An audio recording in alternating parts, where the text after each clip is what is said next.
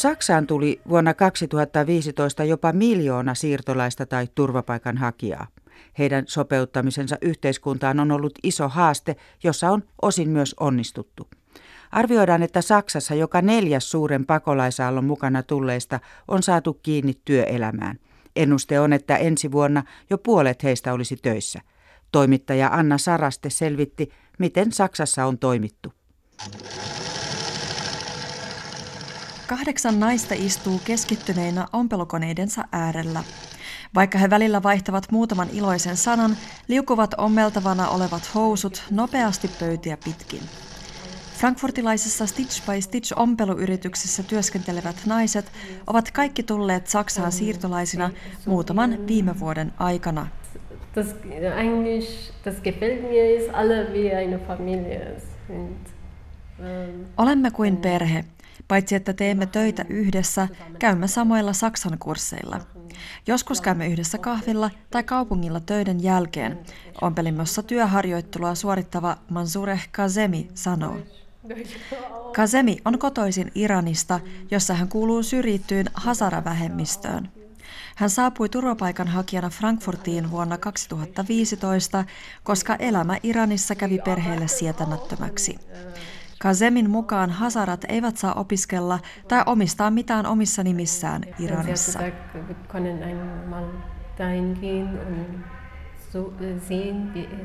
Saksan opettajani oli nähnyt ompelimoyrityksen mainoksen ja ehdotti, että käydään katsomassa, millaisia ihmisiä siellä on töissä. Hän tiesi, että isäni ja mieheni ovat ompelijoita ja että minulla on ennestään kokemusta ammatista, Mansureh Kazemi kertoo. Ompelijoista useimmilla oli jo aiempaa ammattikokemusta tai opintoja takanaan ennen kuin he tulivat Saksaan. Heidän kaltaisistaan käsityöläisistä on Saksassa huutava pula.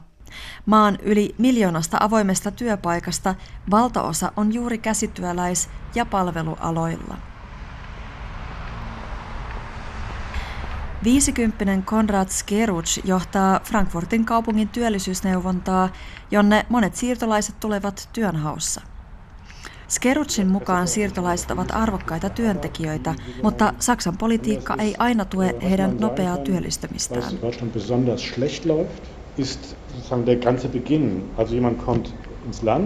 Jotkut turvapaikanhakijat odottavat jopa kolme vuotta ennen kuin saavat päätöksen siitä, saavatko he jäädä maahan.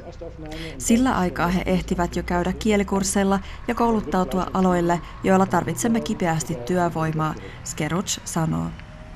Frankfurtin alueella on työllisyysneuvonnan laskelmien mukaan noin 5000 turvapaikanhakijaa, joista työikäisiä on 3000.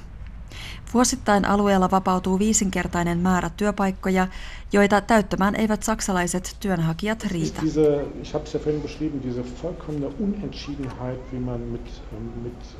Saksassa ei ole osattu päättää, miten siirtolaisuuteen pitäisi suhtautua. Osan mielestä jokainen siirtolainen on uhka ja toisten mielestä jokainen on lahja talouskasvusta nauttivalle maalle. Integraatiossa on paljon haasteita, mutta jos joku jo kouluttautuu täällä, tulisi hänellä olla mahdollisuus jäädä ja tehdä töitä, Konrad Skeruc uskoo.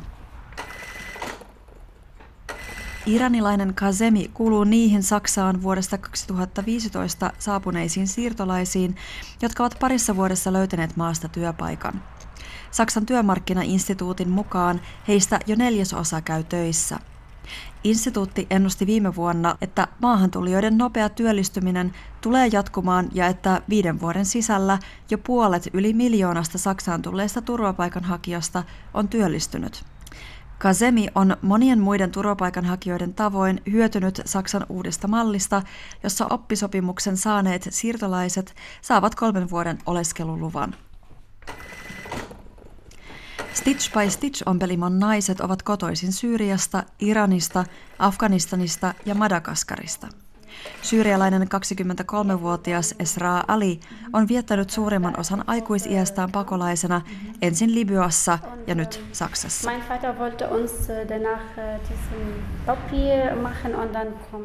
Myös Alin Saksaan tulleet vanhemmat ovat työllistyneet rakennusalalle ja vanhustenhoitoon. Ja, mein, mein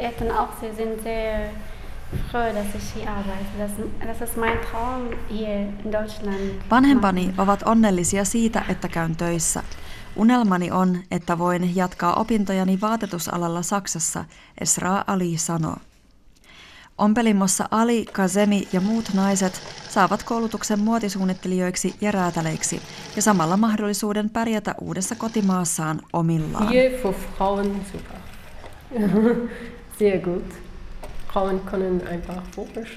Nyt olen Saksassa ja näen, että olimme kotimaassani todella paljon jäljessä, mitä naisten oikeuksiin tulee. Täällä naiset voivat käydä koulua ja urheilla. Meille on paljon enemmän mahdollisuuksia, iranilainen Mansureh Kazemi kuvailee. Frankfurtin kaupungin työllisyysneuvonta on alkanut pitää rekisteriä tietynlaisista töistä kiinnostuneista siirtolaisista ja kouluttaa heitä työelämään. Konrad Skeruts muistaa, miten aiempina vuosikymmeninä tulleet siirtolaiset erosivat uudesta liki neljä vuotta sitten alkaneesta maahanmuutosta.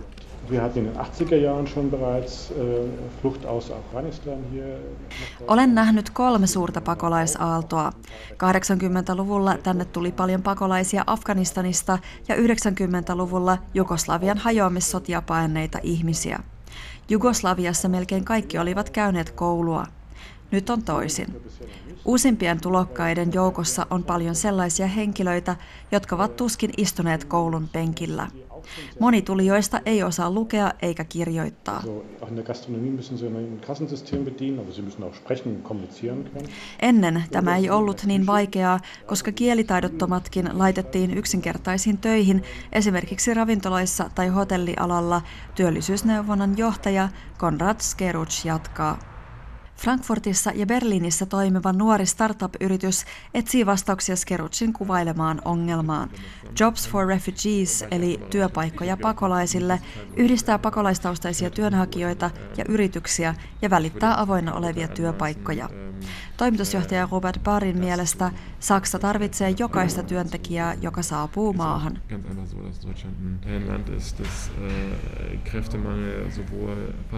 Saksalaisilla yrityksillä on suuri kiinnostus kotouttaa motivoituneita työntekijöitä.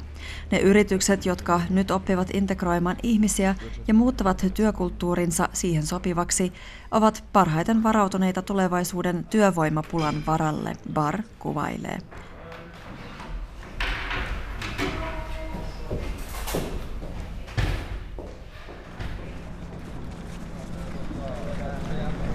Mennään sitten Helsingin Kallioon. Siellä toimii samankaltainen maahanmuuttajia ja työnantajia yhdistävä verkosto kuin mitä Anna Sarasteen jutussa edellä kuvattiin Saksassa. Moikka. Moikka. Maiju. Sari, terve. Peremälle. Joo. Terve. Ollaan täältä uusi toimisto, niin me ollaan... Vastassa on Startup Refugees-verkoston vetäjiin kuuluva Maiju Mitrunen mutta keskustellaan ensin toisen verkoston työntekijän, irakilaisen Arkan Aluefin kanssa.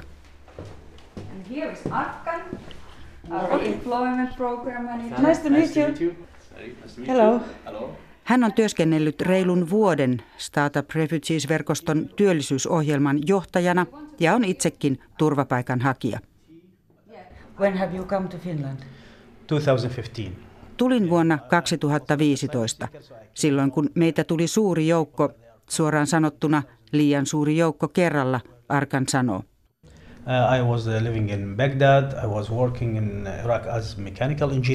Työskentelin koneinsinöörinä. Palasin opintojeni jälkeen vuonna 2011 Britanniasta Bagdadiin Perheeni oli poliittisesti aktiivinen, Arkan kertoo. We have some kind of, you know, opinions against, you know, the militia's actions and these kind of things that happen, the madness that happened in Iraq. Otimme kantaa aseellisia ryhmiä vastaan. My father get killed, my uncle get killed, my brother get killed, so part of my family were killed. That's why I flee, you know, from the country. Isäni tapettiin, enoni tapettiin, veljeni tapettiin. Siksi pakenin maasta. Asuinpaikkana on yhä vastaanottokeskus Vantaalla, sillä Arkanin turvapaikkaprosessi on yhä kesken. Keskuksessa näkee, että pitkä odottaminen on monille vaikeaa. This waiting time is like really bad for the, for the guys. Odotusaika rasittaa ihmisiä sekä henkisesti että fyysisesti. Monet ovat sairastuneet. Like a lot of them go, going to doctors, you know. Startup Refugees auttaa muun muassa turvapaikanhakijoita löytämään työtä ja harjoittelupaikkoja. So actually what we are doing, we are helping the asylum seeker by engaging them in a work. Toimintamme auttaa monia. Kun ihmiset saavat työtä, ajatukset kirkastuvat ja samalla heistä tulee myös veronmaksajia, Arkan perustelee. They start to be like more productive. And they can be taxpayer also, they can pay for the society. Because in this way we are helping the society. These guys will be more able to integrate, you know. Autamme koko yhteiskuntaa. Työ auttaa integroitumaan. Työ auttaa ihmisiä hyväksymään yhteiskuntaa ja tulemaan itsekin hyväksytyiksi. Startup Refugees-verkosto on tähän mennessä auttanut noin 580 maahanmuuttajaa löytämään työtä yhdistämällä työnhakijoita ja työnantajia. Suomen lain mukaan turvapaikanhakija voi tehdä työtä oltuaan maassa kolme kuukautta, jos hänellä on passi, tai kuuden kuukauden jälkeen, jos passia ei ole. Mm. So that's why you know the most now many employer are getting you know, motivated to start you know, to yes. hire asylum seeker. Suurimpia käytännön ongelmia työtä hakeville on kuitenkin se, että usein ei ole virallista henkilöllisyystodistusta, passia. Arkan Aluef on itsekin siinä tilanteessa. Because even if I, if I am working, I don't have the, the right to have like you know the, the four digit, the social security number. I cannot rent a room. En voi saada sosiaaliturvatunnusta, en voi vuokrata asuntoa, en voi avata pankkitiliä, koska minulla ei ole passia, hän kertoo. Arkan Aluef toivoo, että passittomien mahdollisuutta hakea oleskelulupaa työn perusteella parannettaisiin. This need to be like you know change in a better way because if he is working, he is paying tax. I think he is entitled, you know, to the, to the same like a treatment for any other person. Kysyn Arkan Aluefilta myös sitä, miten viimeaikaiset uutiset, kuten Oulun raiskaustapaukset, ovat vaikuttaneet siihen, miten turvapaikanhakijoihin suhtaudutaan. It's give bad image about us. And the problem is uh, we don't want the, the Finnish people to look at, to us in a stereotype. Totta kai se antaa meistä huonon kuvan. Toivon vain, että maahanmuuttajiin ei suhtauduttaisi stereotyyppisesti. Emme ole kaikki samanlaisia. Suurin osa haluaa vilpittömästi sopeutua suomalaiseen yhteiskuntaan, hän sanoo. But the most people that we are coming to here is the people who are hän pyrkii myös omassa työssään kertomaan suomalaisista tavoista.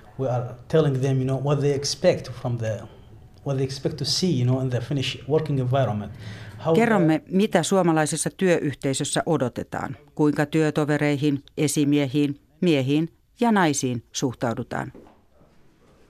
Oho, jyrkät portaat alas. Kyllä. Moi moi. Moi. Startup Refugees syntyi Mad Ventures-ohjelman toimittajien Riku Rantalan ja Tunna Milonovin ideasta syksyllä 2015. Nyt Kallion toimistossa työskentelee useita ihmisiä. Toiminnan laajentumista selvittää verkoston työllisyysohjelman päällikkö Maiju Mitrunen. Mikä ehkä on muuttunut, niin meidän kohderyhmä on toki vähän muuttunut. Et silloin alussa se oli vasta Suomeen tulleet turvapaikanhakijat ja nyt kohderyhmänä on myös kauemmin Suomessa olleet ihmiset, jotka ei ole löytänyt töitä. Ja sitten kyllä meillä on niin kuin, tämä toiminta kasvanut ihan hurjaa vauhtia. Eli silloin alussa, kun 2015 aloitettiin, niin, niin meillä oli yksi ihminen töissä ja nyt meitä taitaa olla jo 14. Ja toimistot on Helsingissä ja Oulussa tällä hetkellä. Miten, kun te olette nyt nähnyt näiden ihmisten tulon tänne ja tätä kotoutumista käytännössä, niin mitkä on suurimmat ongelmat, kun siellä vastaanottokeskuksissa ne on niin kuin maahanmuuttoviraston hallinnassa ja sitten sen jälkeen työvoimaviranomaisten, että mm. miten se toimii? No siis ehkä suurin ongelma tai vaikeus on siinä, että tämä niin kuin turvapaikanhakijoina Suomeen tulleiden työllistäminen ei kuulu kellekään valtiolliselle taholle. Eli Eli maahanmuuttovirasto eli Migri ja sitten sisäministeriö vastaa tästä vastaanottotoiminnasta ja sitten perustarpeista eli asunnosta ja, ja ruuasta, mutta niin kuin esimerkiksi työllistäminen tai koulutustoimet, niin se ei kuulu kellekään. Eli sitten siinä vaiheessa vasta, kun ihminen saa oleskeluluvan, niin sitten hän on niin työ- ja elinkeinoministeriön ja TE-toimistojen palvelujen piirissä, mutta ennen sitä ei. Ja tämä johtaa siihen, että monet ihmiset saattaa odottaa semmoisen 3-6 vuotta ensin sitä niin kuin, päätöstä ja sitten vielä sitä, niin kuin, se virallinen kotoutumispolku kestää aika kauan. Et siinä voi niin kuin, vierähtää jopa 3-6 vuotta ennen kuin se ensimmäinen työpaikka saa. Eli mitä pitäisi tehdä? Pitäisi aikaisemmin pyrkiä ohjaamaan nämä ihmiset työelämään? Kyllä, siis se on se meidän pointti, että mitä aikaisemmin ihmiset tulee osaksi yhteiskuntaa, alkaa maksamaan veroja ja, ja saa kontakteja suomalaisiin ja pääsee osaksi tätä meidän yhteiskunnallista elämää, niin sitä paremmin he myös kotoutuu tänne Suomeen. No esimerkiksi Saksassa tätä maahanmuuttajien hyvää työllisyystilannetta selitetään sillä hyvällä taloustilanteella. Mm. Miten arvioit, että Suomen työmarkkinat, millainen tilanne teidän näkökulmasta on tällä hetkellä? No nyt me ollaan huomattu kyllä jo viime vuoden aikana ihan huima kasvu siinä pyyntöjen määrässä, että ennen kuin meidän työ oli paljon sitä, että me kyseltiin niiden työpaikkojen perään, niin nyt meihin otetaan yhteyttä ja tarjotaan työpaikkoja. Et me ollaan nähty se muutos silleen, että monilla aloilla oikeasti on pula työntekijöistä. Millä aloilla tätä pulaa on eniten? No kiinteistö- ja, ja siivousala, ravintola-ala ja sitten varasto ja tämmöiset tehdas tyyppiset työt, niin niissä varsinkin. Ja kiinnostavaa on, että näistä niin kuin palveluala ja, ja sitten rakennusala on myös ne ykköset tuolla meidän haastattelemien ihmisten taidoissa ja tiedoissa. Eli, eli esimerkiksi Irakista tulee paljon ihmisiä, joilla on joko palveluala, on ollut joku oma yritys, on ollut oma ravintola, tai sitten ovat olleet pitkään töissä esimerkiksi rakennuksilla.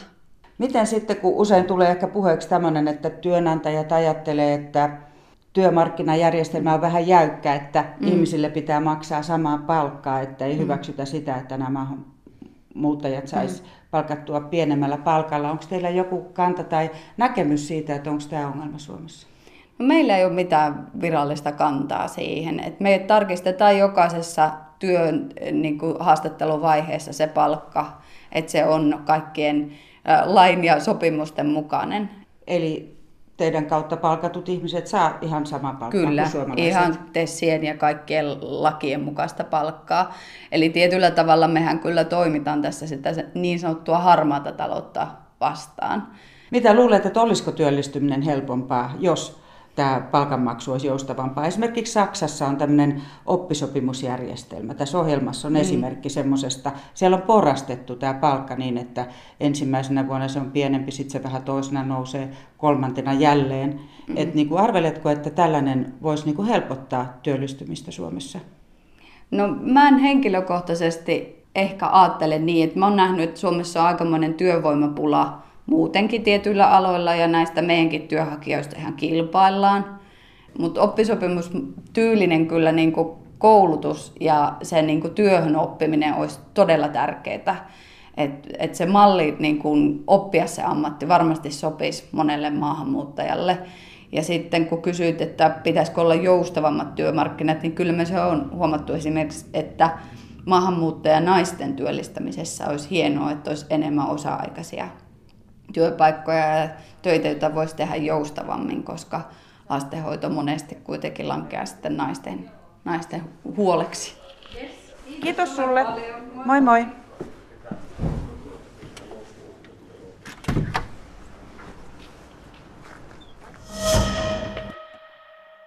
Studiossa on nyt maahanmuuttajien kotouttamiseen perehtynyt neuvotteleva virkamies Sari Haavisto työ- ja elinkeinoministeriöstä. Tervetuloa. Kiitos. Suomessa pakolaistaustaiset ihmiset ovat työllistyneet heikommin kuin esimerkiksi muissa Pohjoismaissa. Mistä tämä johtuu? Joo, Suomessa tota, noin, niin maahanmuuttajien työllisyys on ehkä yleisemminkin kuin pelkästään pakolaistaustaisten on jossain määrin alhaisempi kuin vaikka jos verrataan naapurimaahan Ruotsiin tai muihinkin, muihinkin Pohjoismaihin. Mutta mitään Mistä niin kuin, Suomen ero muihin maihin? Joo, mitään yhtä syytä meillä nyt ei varmastikaan ole siihen niin kuin antaa, mutta et toki niin kuin, yleinen työllisyystilanne myös vaikuttaa. Että jos me nyt verrataan vaikka Ruotsiin, niin siellähän toki niin kuin työllisyys on korkeampi kaikkien ryhmien osalta. Sitten tota, me ollaan ehkä niin kuin jossain määrin vielä tämän maahanmuuton kanssa vähän niin kuin nuori maa myös. Että jossain maissa voi olla, että maahanmuuttajiin on sitten tietyllä tavalla niin kuin totuttu. Entä missä Suomeen 2015 tulleet turvapaikanhakijat ovat tällä hetkellä? Kovin suuri osa ei ole työllistynyt työmarkkinoille varmaankaan. Pääosin ihmiset on vielä jossakin osaamisen kehittämisen ja kotoutumisen edistämisen toimissa. Kyllä. Suomessa nämä aktiiviset työllistämistoimet tosiaan alkavat vasta sitten, kun ihminen on saanut päätöksen tähän turvapaikkahakemukseen ja siihen voi kulua monia vuosia. Pitäisikö työllistämistoimet aloittaa aiemmin, kuten tässä ohjelmassa aikaisemmin on esitetty? Mitä mieltä olet? No se on tietysti niin kuin tärkeä asia, että silloin joku ihmiset odottaa sitä oleskelulupapäätöstä, että he, heitä niin kuin aktivoidaan ja heillä on myös mielekästä tekemistä. Ja tähän, tähän tarpeeseen on vastattu sillä tavalla, että vastaanottokeskuksissa järjestetään työ- ja opintotoimintaa, johon sisältyy sitten niin kuin kielen opiskelua, yhteiskuntakoulutusta ja sitten siihen sisältyy sisältyy tällaista niin kuin työtoimintaa siellä vastaanottokeskuksen sisällä. Ja kun heillähän on sitten kuitenkin työnteko-oikeus, mikäli he haluaa, haluaa tota noin, niin töitä Kyllä. tehdä, että jos matkustusasiakirjat on tallessa, niin kolmen kuukauden päästä ja ellei niin kuuden kuukauden päästä, mutta että niin kuin mä sanoin, niin nämä varsinaiset sitten niin kuin työvoimapalvelut esimerkiksi on sitten tarjolla sen jälkeen, kun se oleskelulupa on saatu ja siinä on nyt tietysti niin kuin erilaisia syitä, mutta myös, myös niin kuin resurssikysymykset, että siellä mm. kuitenkin niin kuin osa ihmisistä ei sitä oleskelulupaa saa ja sitten tota, no, niin joutuu palaamaan kotimaahansa. Ja silloin niin kuin ajatuksena on se, että näitä palveluita sitten suunnataan niille ihmisille, jotka tänne jää. No se on tietysti myös poliittinen kysymys, mm. että onko se pohdintaa sen välillä, että onko tämä integraatio etusijalla vai sitten, että pelätäänkö sitä, että Suomesta annetaan niin sanotusti liian houkutteleva kuva?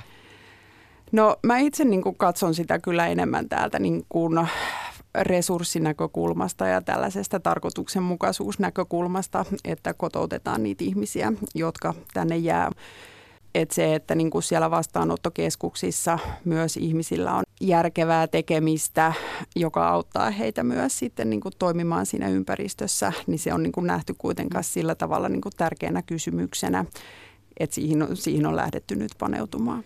No miten työvoimaviranomaiset suhtautuvat näihin Startup Refugeesin kaltaisiin verkostoihin tai muihin kansalaisjärjestöihin, jotka auttavat sitten turvapaikanhakijoita esimerkiksi hakemaan työtä? Kotouttaminenhan ei ole niin kuin missään tapauksessa mitään pelkkää viranomaistoimintaa ja se on niin kuin hyvin tunnustettu tosiasia. Ja me ollaan niin kuin ennen kaikkea iloisia siitä, että tällaista muutakin aktiivisuutta löytyy. Ja kyllä me tiedetään myös se, että tällaisella kansalaistoiminnalla on sit sellaisia vahvuuksia myös, mitä viranomaistoiminnalla ei välttämättä niin kuin voi olla. Et mitä esimerkiksi?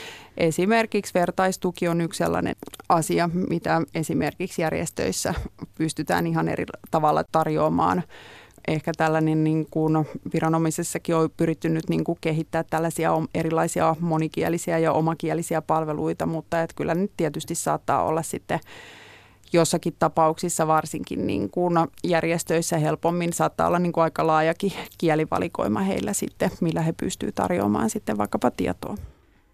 Näin totesi maahanmuuttajien kotouttamisen neuvotteleva virkamies Sari Haavisto työ- ja elinkeinoministeriöstä. Tähän päättyy tämänkertainen maailmanpolitiikan arkipäiväohjelma. Kiitos kuuntelijoille ja ohjelman voi kuunnella myös Yle Areenassa ja podcastina.